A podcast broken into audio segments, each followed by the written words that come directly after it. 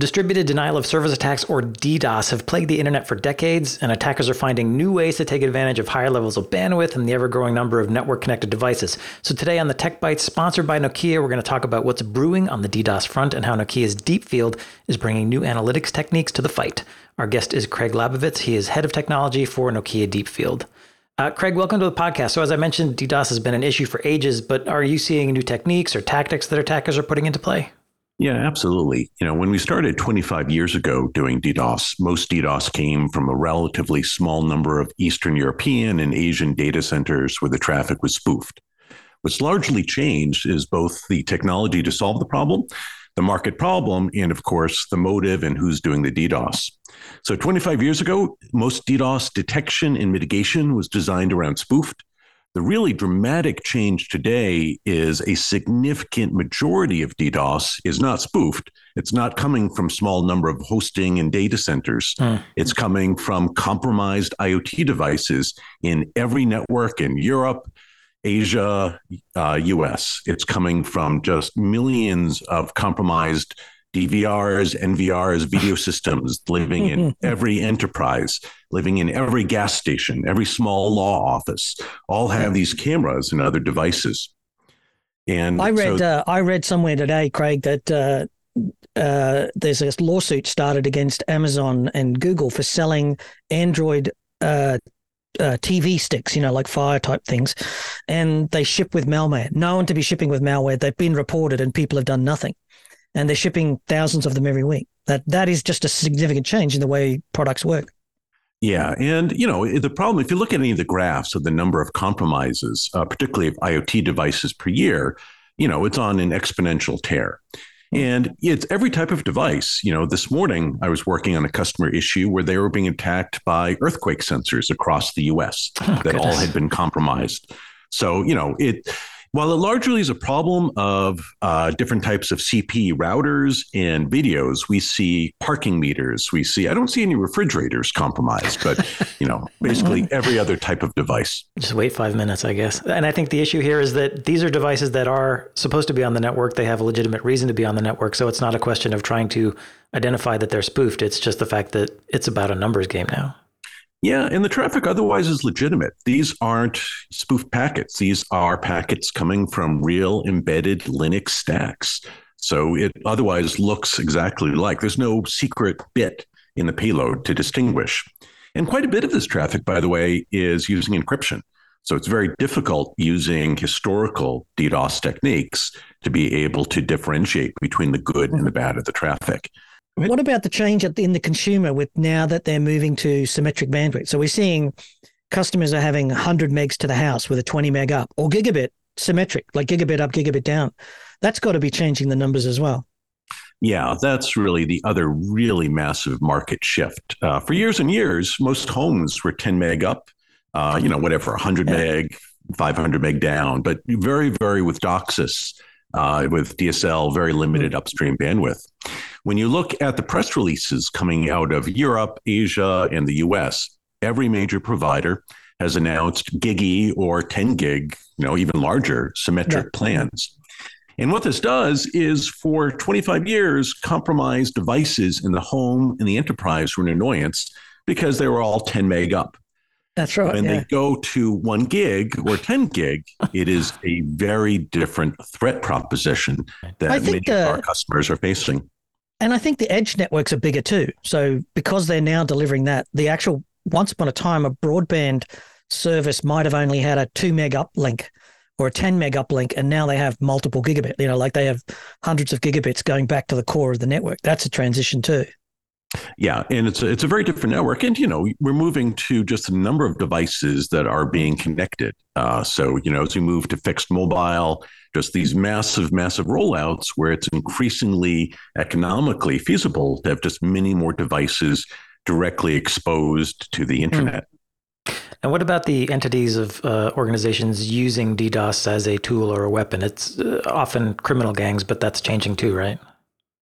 Yeah. So for years and years, providers and vendors like to tell stories about state actors and larger criminal organizations.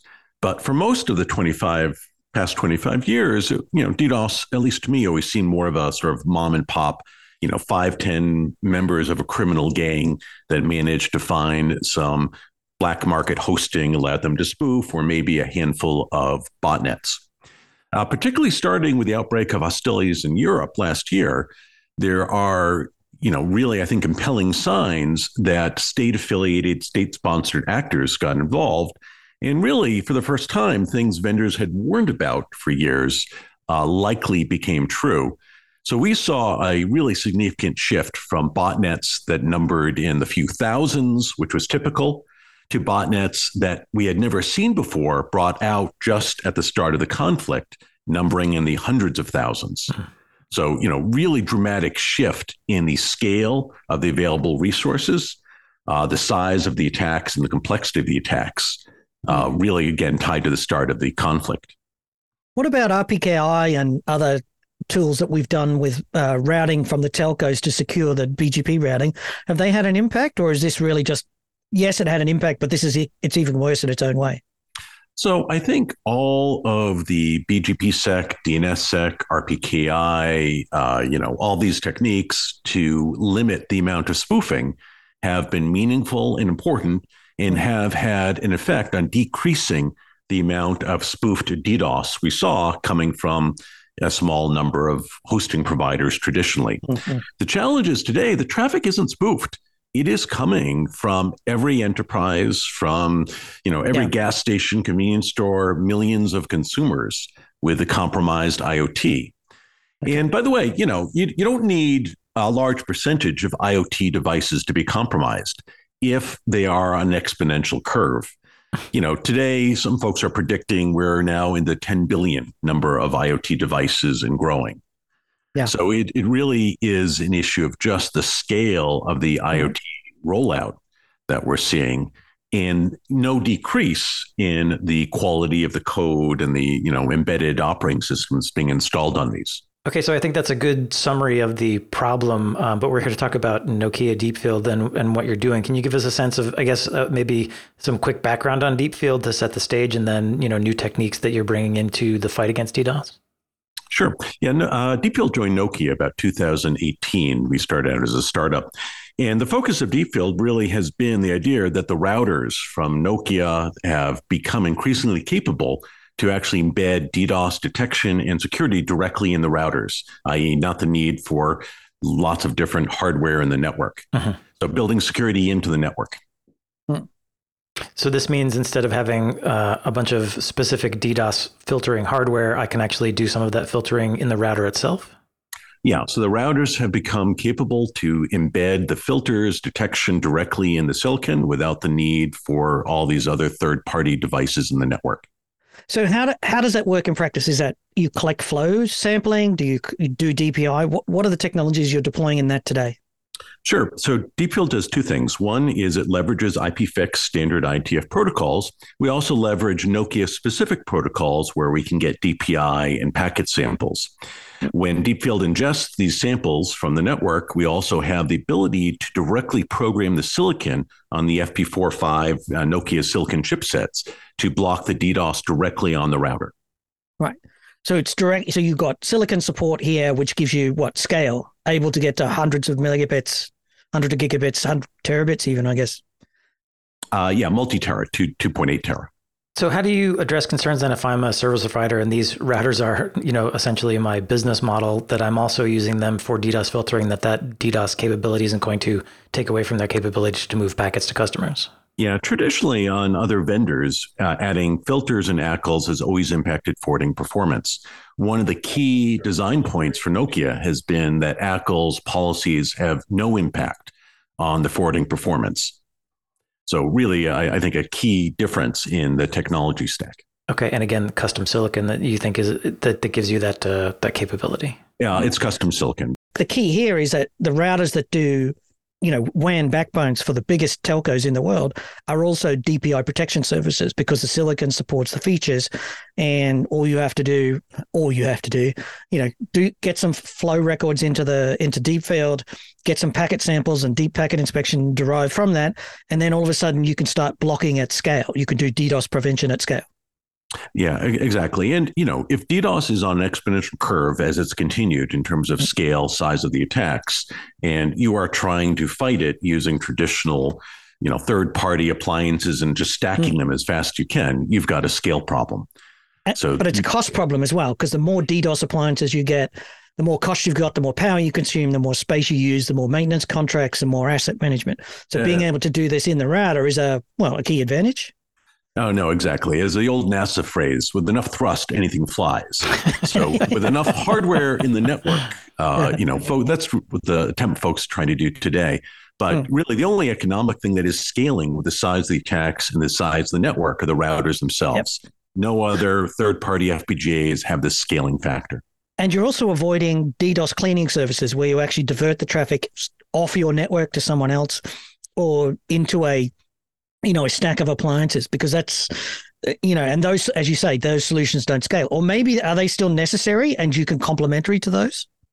So, you know, I think there's many different uh, different sort of scenarios, but in general, deploying and diverting traffic is complicated, involved, and expensive. It is far more efficient. It is far faster in terms of latency and the time to defense if you can just mitigate the first time a network sees the bad traffic. At the edge, yeah. At the edge. So we talked about uh, increased bandwidth, increased number of devices on the network. AI is also now on the horizon, or at least maybe is it even here? Uh, how does AI play a role in what Nokia is doing? So AI is a key part of our business strategy. In the past, typically folks were doing DPI, trying to find just a bad bit in individual packet. Mm-hmm. Today, with DDoS, there is no bad bit individual packet. Instead, it is understanding across all of these compromised devices. So, for example, seeing traffic from just one camera on the network may not be unusual, but 10,000 all at the same time is signs, or almost always signs, of an attack. So, it really is being able to reason about more than just payload being able mm. to hmm. reason about topology, about the different type of devices sending traffic, and about the typical network patterns as well. All of hmm. which goes into a large sort of machine learning engine uh, to provide very granular, very accurate DDoS detection and mitigation. So AI is a a better way to fingerprint DDoS or to identify DDoS and then turn it into a rule that can get down into the silicon at the edge of the carrier core. Yeah, and it's reasoning about larger data sets. So it's not just reasoning about individual packets, but what Nokia has done is reasoning about the entirety of a network and the entirety of internet devices. So we do quite a bit. Uh, we do crawling of the internet, we do discovery, reputation, we track right. every IP on the internet. All goes into this engine to build very accurate, very fast detection mitigation rules. So it's not like the old day where it was basically a bunch of ACLs that were being updated on a regular basis. It's a much more sophisticated approach. Correct. The old days yeah. when you just looked for a particular pattern in the DPI are gone. The traffic mm. is encrypted. The traffic no longer has that bad DPI pattern. It's coming from real devices. So different yeah. techniques are required. And it's bigger. It didn't get, and, it, and it's just more of it as well. Just, just, I still can't get over the scale of it. You know, we're talking terabit class DDoS attacks in the last few months. So Yep. It's hard to imagine. I understand uh, Deepfield has a program called Secure Genome. Can you tell us about that and how it applies to uh, DDoS protection? Yeah, Secure Genome is part of the program. Uh, it's just the program I was describing. It's a machine learning program where we ingest crawling data from every reachable v4, v6 address.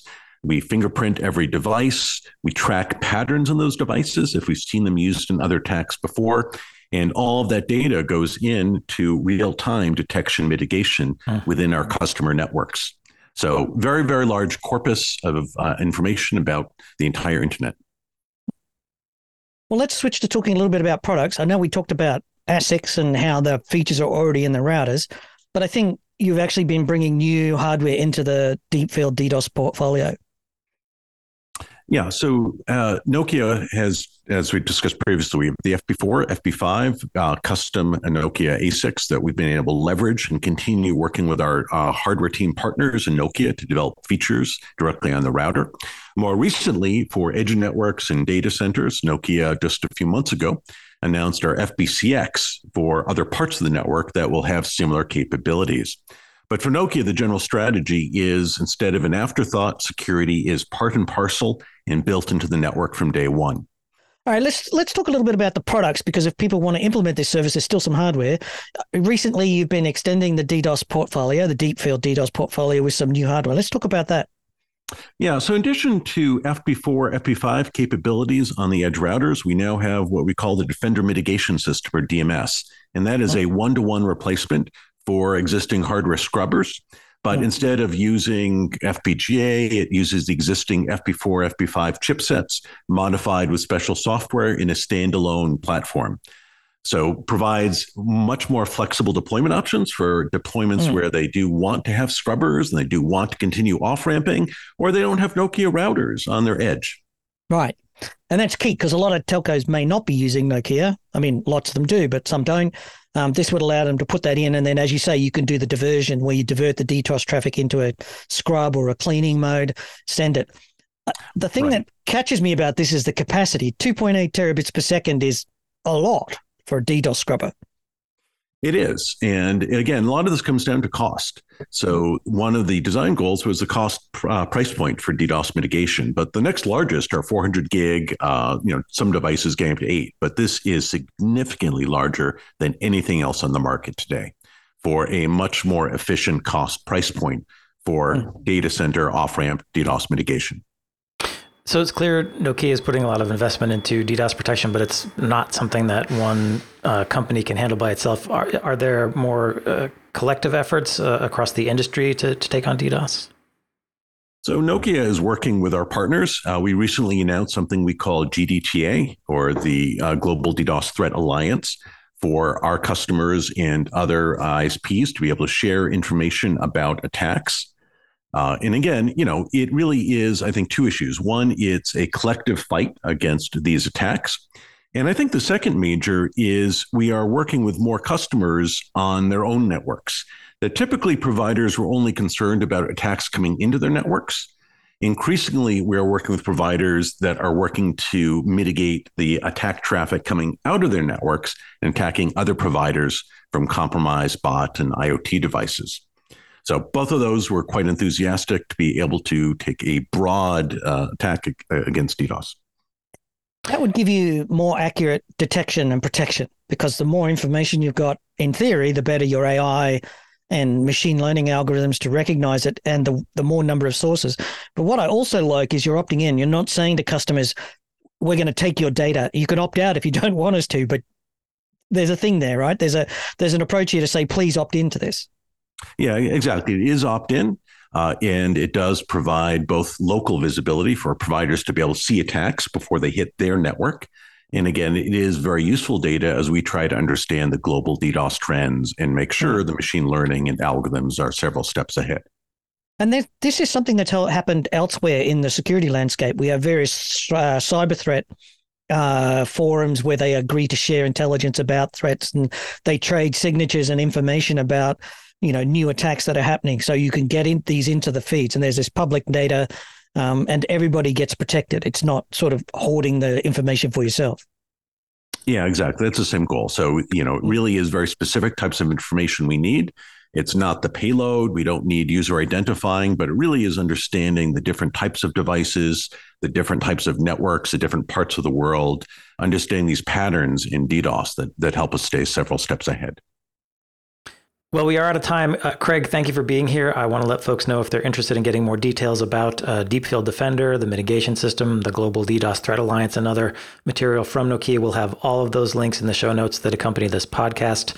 Uh, thank you, Craig, for being here. Uh, and thank you, Nokia, for being a sponsor. And as always, thank you, the listener, for joining us. If you like this episode, you can find this and many more fine, free technical podcasts and our community blog. It's all at packetpushers.net. You can follow us online at Packet Pushers, hear us on Spotify, and if you would, rate us on Apple Podcasts. And last but not least, remember that too much networking would never be enough.